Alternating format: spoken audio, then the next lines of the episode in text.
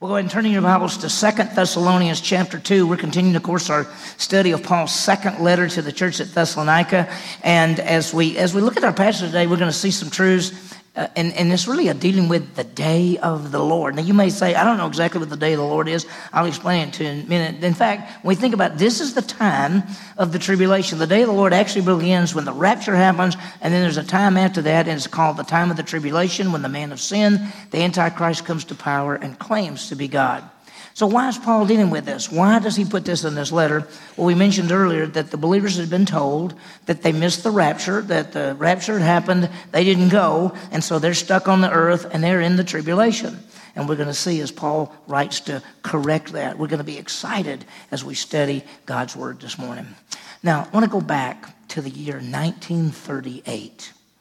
Think about this time uh, no moon landing, no atomic bombs, no TV no space probes, no World War II, the year 1938. People went home in the evening and usually turned on the radios. One night, a family turns on the radio, and as usual, the program that they're listening to is interrupted with a bulletin. Beings from outer space have landed in a field in New Jersey. There are reports of death and destruction. The reaction is fear and terror. Their world will never be the same. Some people ran for their lives, some jumped out to their deaths. It was a horrible, earth shaking message, but it was untrue. Most of you know that it was a radio broadcast. It was by Orson Welles, and it was the War of the Worlds. But it was so realistic, and they didn't give a warning at all. It was so realistic that many people called the authorities. They thought it happened. In fact, some people actually ended their lives. As panic spread, of course, the program was stopped and told, no, this is just a program. It was untrue. And this untrue story brought trouble to many. You ever received something untrue? Maybe a misdiagnosis? Or maybe uh, an accident. Somebody said, oh, they had it, and then it didn't happen. Or maybe something else happened and that you, and you thought, oh no, and then you found out that that didn't happen at all. Mark Twain wrote one time, he said, You know, the reports of his death, he said, the reports of my death are greatly exaggerated. False messages are troubling. Sometimes they're false messages concerning the Bible. You ever thought about that? Have you ever heard somebody say that you could lose your salvation? That's a false message. There are people who say, well, look, if you don't, if you don't live right, you could lose it. Or if you don't live right, you never had it. Or if you do some bad sin that you were saved, but then you lost it. Or that, well, you know, if, if you don't do the following six things or this, or you don't make it, you could lose it. That's a false message. That's untrue. And you trust in Jesus Christ as Savior, He gives to you what? What does He give you? Eternal life. That's life that lasts forever. There's some people who say that if you live a good life, you can go to heaven. We can go downtown Stillwater and just stop people on the street and you can say, What do you think a person has to do to go to heaven or to have eternal life? And a lot of times people will say, Well, you know, try to live the best life you can, keep the Ten Commandments, get baptized, go to church, be a good person, those kind of, That's a false message. Jesus is the way, the truth, and the life, and no man comes to the Father except through him. Salvation is a gift by faith alone and Christ alone. It is not by being good. And then sometimes people put that bad things happen to people because they're sin. That anytime something happens, like somebody has a, well, I wonder what they were doing wrong so that this bad thing happened to them. Listen, we live in a fallen world and there are bad things happen to people all the time. It has nothing to do with their sin. And so when we think about it, sometimes there are false messages. Well, this morning we're going to see that believers in Thessalonica had received a troubling message that was wrong. They were told that the day of the Lord had come and the rapture had already happened, that Jesus Christ had already come in the clouds. The people had left the face of the earth, and they, for some reason, were left behind. And the persecution they were experiencing, which they were experiencing persecution, it was because they were actually in the tribulation. Well, this was troubling but untrue. So Paul writes the letter to correct this. And then we're in chapter 2, and this is where he deals with those sort of issues. Let me break down the passage for you. In verses 1 through 5, he's going to say, The delay of the Lord has not come. Two events must happen first. Then we're going to see the actions of the man of sin, this man we call the Antichrist. We saw a lot of it when we studied the book of Daniel. If you remember, we just got through with the book of Daniel, we're doing this. Daniel had all sorts of end time events in it. And then, of course, Paul reminds them of his teaching. So as we begin, let's do this. Let's, let's get a little review of end time events just to make sure we know what's going on. If you remember, Jesus Christ came the first time to the earth, born in Bethlehem, lived to about age 30. At age 30, he started a ministry. The ministry lasted between three and three and a half years. He ended up by going to the cross, dying to pay for sin, and rising again, conquering death, and ascending back to heaven. Then on the day of Pentecost, the church began. This is us, the church. We're the body of Christ. Everyone who puts their faith in Jesus Christ as Savior is placed in Christ and becomes what we call the church of the body of Christ. And the church is going on right now. This is what is going on. The next event is going to be Jesus coming in the clouds. We call it the rapture. Comes from a Latin word rapio, which means a snatching away. There's a Greek word, apostasia, which means a departure. We're going to see it in our passage.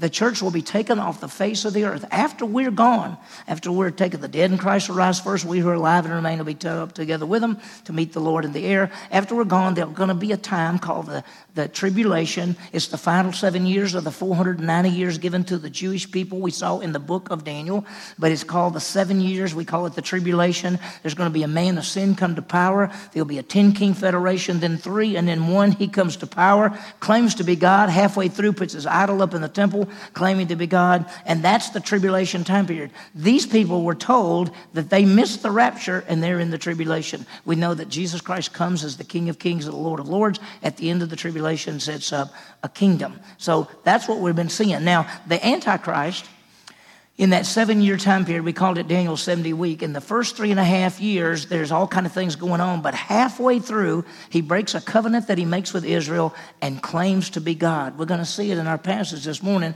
that he sits in the temple of jerusalem and so he claims to be God, and that is what we call the great tribulation that begins after that. So, and then, of course, at, there's the second coming of Christ. And as I just want to remind you again, at the end of the tribulation, Jesus comes back to set up a kingdom, which we call the millennial kingdom because it lasts for a thousand years. It's found in the book of Revelation, chapter 20, about verses 1 through 8, where it talks about that. So that's the flow of the end time events. This is where we all are. The very next event is the rapture and then after that will be the tribulation.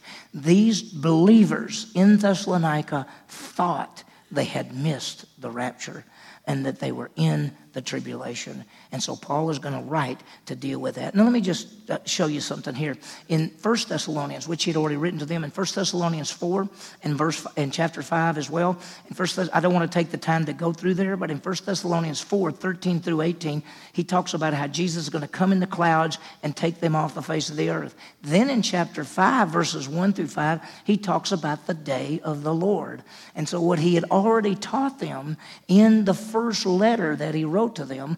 Plus, he already taught them when he was there that the rapture comes, then the day of the Lord, which is the, it amounts to the tribulation and the Antichrist. Now, it's a great truth for all of us because I've talked to people who's come up to me and said, You know, I'm a Christian, but I'm really scared because, you know, one of these days we're going to be in that tribulation. And I heard about all the bad things that are going to happen and this Antichrist and the mark of the beast and all that. I said, Listen, if you know Jesus Christ as Savior, you're in the body of Christ, you won't ever experience that because the Lord's going to come and take us off the face of the earth. And so, for all of us in this room, you should be encouraged to know that, that you're not in a tribulation and you're not going to be in the tribulation. Jesus Christ is going to come get us, and it could happen any second. There are no uh, signs or anything that has to be done for Jesus to come get us. So now they were confused, and so Paul's going to write to them. And let's look, and the very first thing we're going to see is he's going to tell them the day of the Lord has not come. Look at chapter 2, look at verse 1.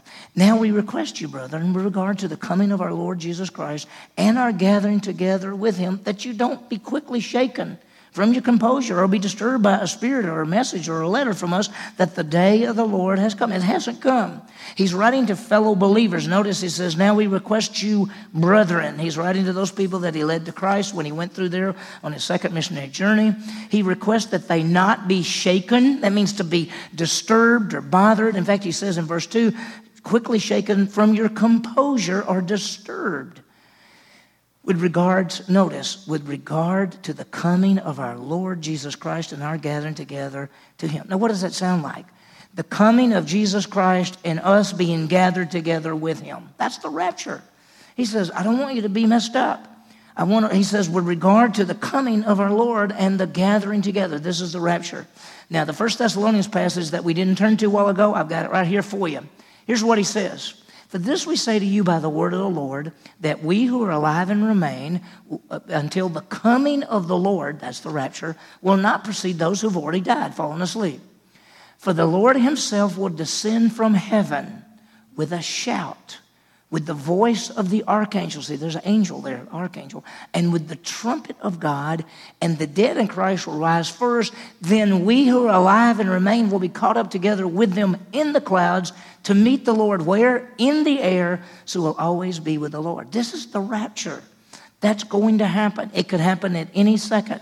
Before or through this morning, it could happen right now. All of a sudden, Jesus would come with a shout, the voice of the archangel, the trumpet of God, and we'd be gone immediately.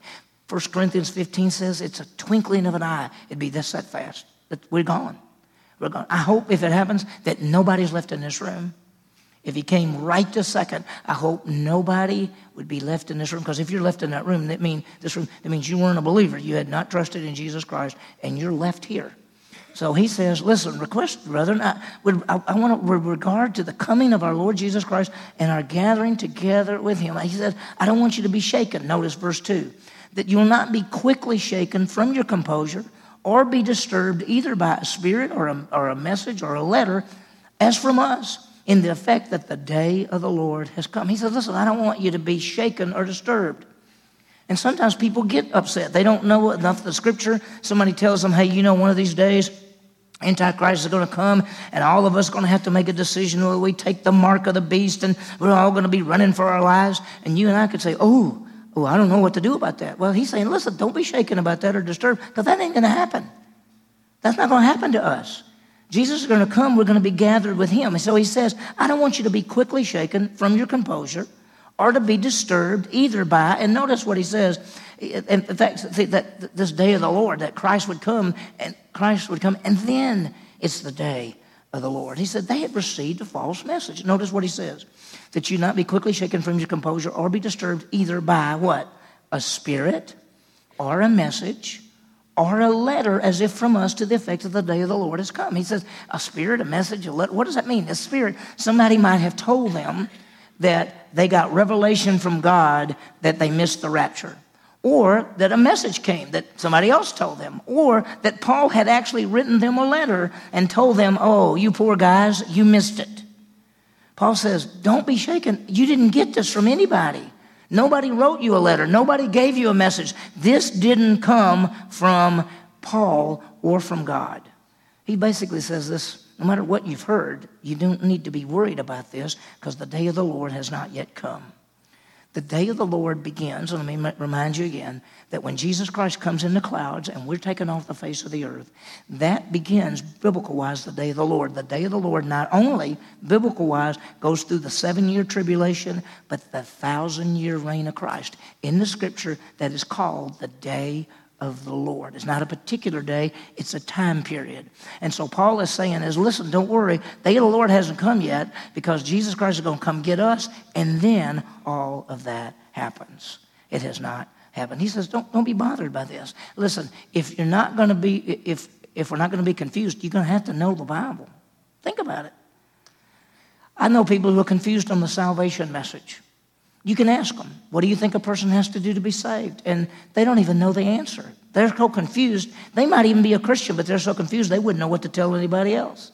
Listen, Jesus Christ came to the earth and died on the cross to pay for sin, and he rose from the grave, conquering death, and he offers to any human being the gift of eternal life, and that's simply by faith. That's why John 3:16 says God so loved the world, that's God loving us, that he gave his son Jesus Christ to die and rose again, that whoever believes in him, not works but faith, would never perish but have everlasting life. That's the offer. God says, I'll give you eternal life if you'll believe in me. And sometimes you will hear people say, no, you have to be good, or you have to live right, or you have to keep living right, or you can't sin, or if you mess up, you got to do this, and all kind of things. Paul tells these believers that the day of the Lord has not come. If you and I know the flow of the end times, that's when we put that chart up many, many times. And by the way, as you go out the door on that little table, there is some cards which actually has that flow chart of, of the end times. If you've never got that before, pick that up as you leave because you can look at it. It gives you the verses, it shows you where it fits together. So you should never say, I hope I don't go through the tribulation. As you won't. Jesus Christ will come. Now, he says, before all this happens, this day of the Lord and the tribulation and everything, two things must happen. In verse 3, he says this Let no one in any way deceive you, for it will not come, the day of the Lord will not come, unless first the apostasy comes first and the man of lawlessness is revealed, the son of destruction. Now, two things have to happen. First, there has to be the rapture. That's the departure. I'll talk to you more about it in just a second. And then the man of sin comes to power. He says, there won't be the day of the Lord until these things happen. So, two things the rapture, which is called apostasy in this one, I'll tell you why in just a second, and then the man of sin coming. Notice what he says again let no one in any way deceive you. Don't let people try to trick you because it's not going to happen until the apostasy, the departure. That's what that word actually means, apostasia. Sometimes it, people, uh, if I said, boy, they are, they are uh, uh, you know, apostasy happened over there, that means, a lot of times it means they moved away from the faith. That's what it means. But the word actually means a departure.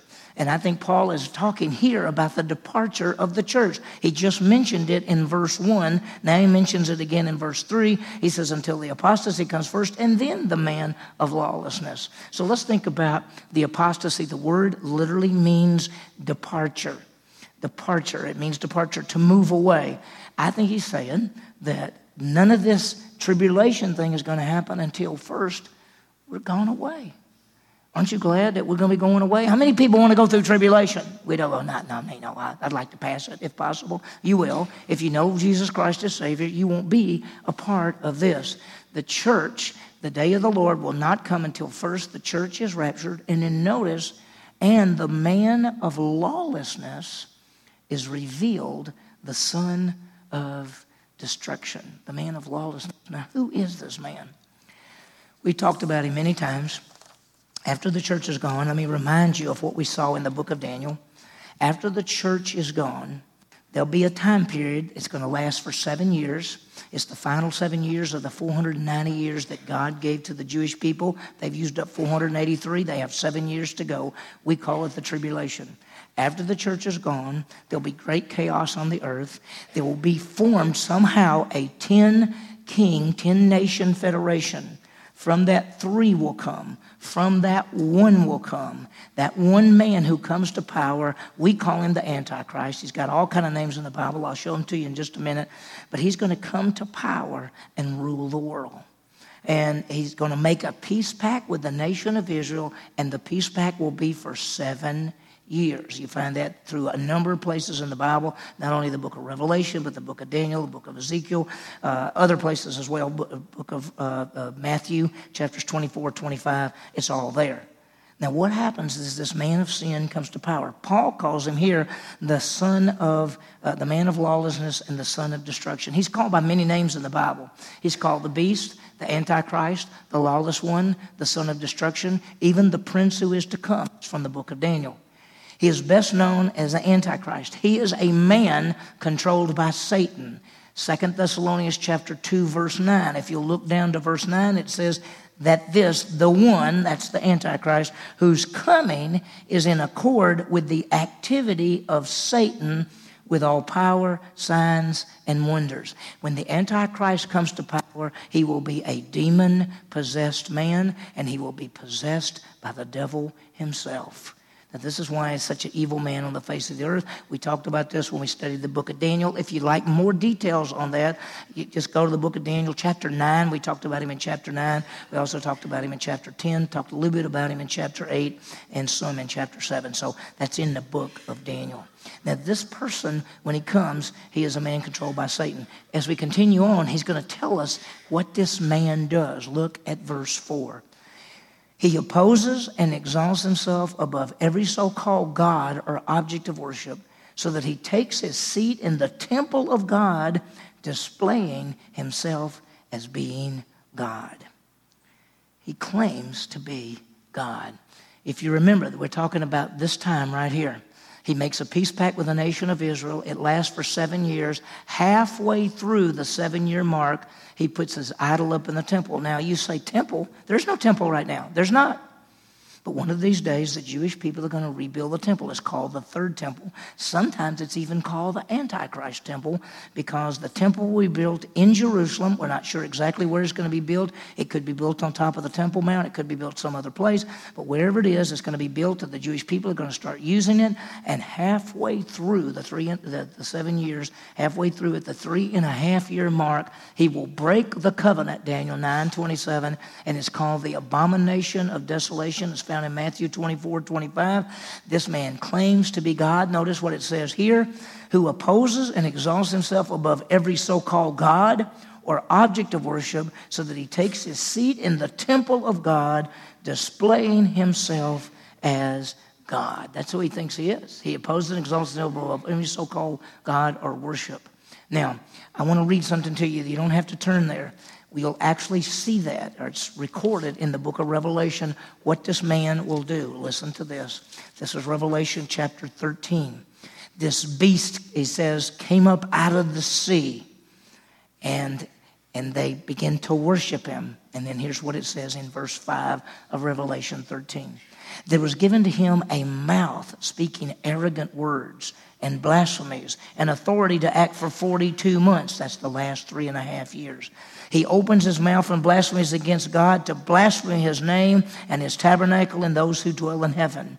It is given to him to make war with the saints and to overcome them, and authority over every tribe and people and tongue and nation. All who dwell on the earth will worship him, everyone whose name has not been written from the foundation of the world into the book of life. So the unbelievers will worship this man who claims to be God.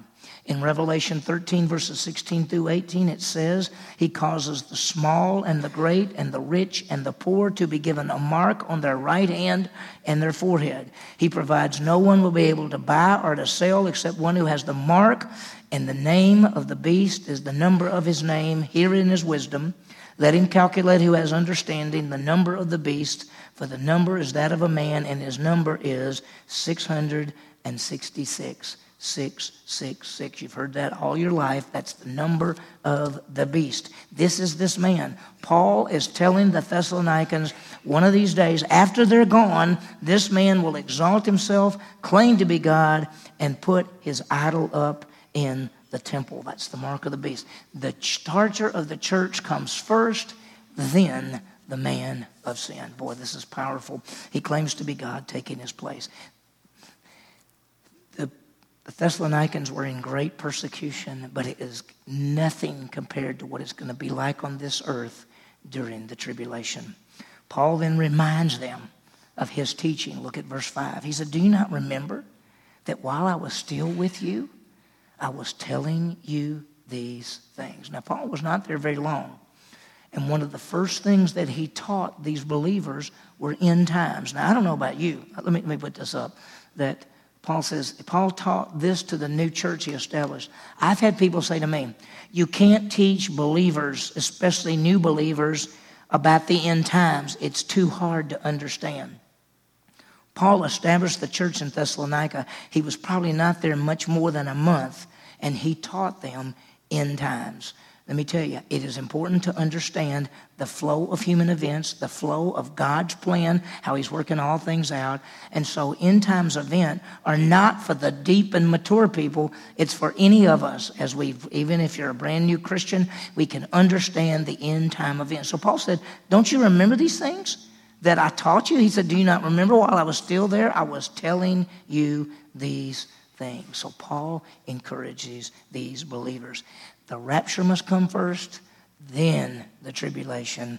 They're not going to be in it. So Paul writes to the church, he says, Don't be shaken to trouble by the persecution. It's not the day of the Lord. First of all, the rapture of the church, and then the man of sin who goes into the temple and claims to be God. Paul said, I already taught you these things when I was there. So let me give you some applications. The first is this let's study God's word concerning the end times event. God has re- revealed it. Now, I, we talked about it when we studied the book of Daniel. You want to put the whole end times together? Well, you, you need to look at Daniel And Ezekiel and Isaiah and Zechariah and Matthew 24 and 25 and 1 Thessalonians and 2 Thessalonians and Jude and 2 Peter and the book of Revelation. You can look at those areas and you can put together the whole end time events. Now, you can't know all of this stuff. But the bottom line is you can have a big understanding. We know this the next event's the rapture. It's going to happen, can happen at any second. So if if you were all of if you're here and all of a sudden all of us disappear and you've not trusted in Jesus Christ, the very best thing to do is to put your faith in Christ that exact moment. So the next event is the rapture, and if you remember, that's coming. So this is what's next, and we're going to be taken off the face of the earth. The man of sin, uh, the tribulation time will begin with the peace pact made by the Antichrist. We talked about that. And then the man of sin will enter the temple and claim to be God. That's at the three and a half year mark. We spent all that time. But it is amazing that Paul writes to the Thessalonians and he tells them all these things. And he said, I already told you those things. So here's the key second application trust in Jesus Christ for eternal life salvation and deliverance from the tribulation time period. If you have never put your faith in Jesus Christ as your Savior, right where you're sitting right now, you can trust in Him to give you eternal life. He died on the cross to pay for your sin, and He rose again to conquer death, and He offers a gift. It's not works. It's not what we do. It's not our trying to be faithful. It is simply taking God at His word. Jesus Christ says, You trust in me, I will give you eternal life. So we put our faith in Christ for eternal life. Right where you're sitting, you can trust Him right now. When you trust Him, not only does He give you eternal life salvation, but because you're in the body of Christ, we'll never be involved in the tribulation time period. So uh, if you've never trusted Christ, right where you're sitting, even right now, put your faith in Jesus Christ as Savior. May we, may we all know Jesus as Savior, knowing that one day Jesus is going to come take us off the face of the earth. That's the rapture. Then the tribulation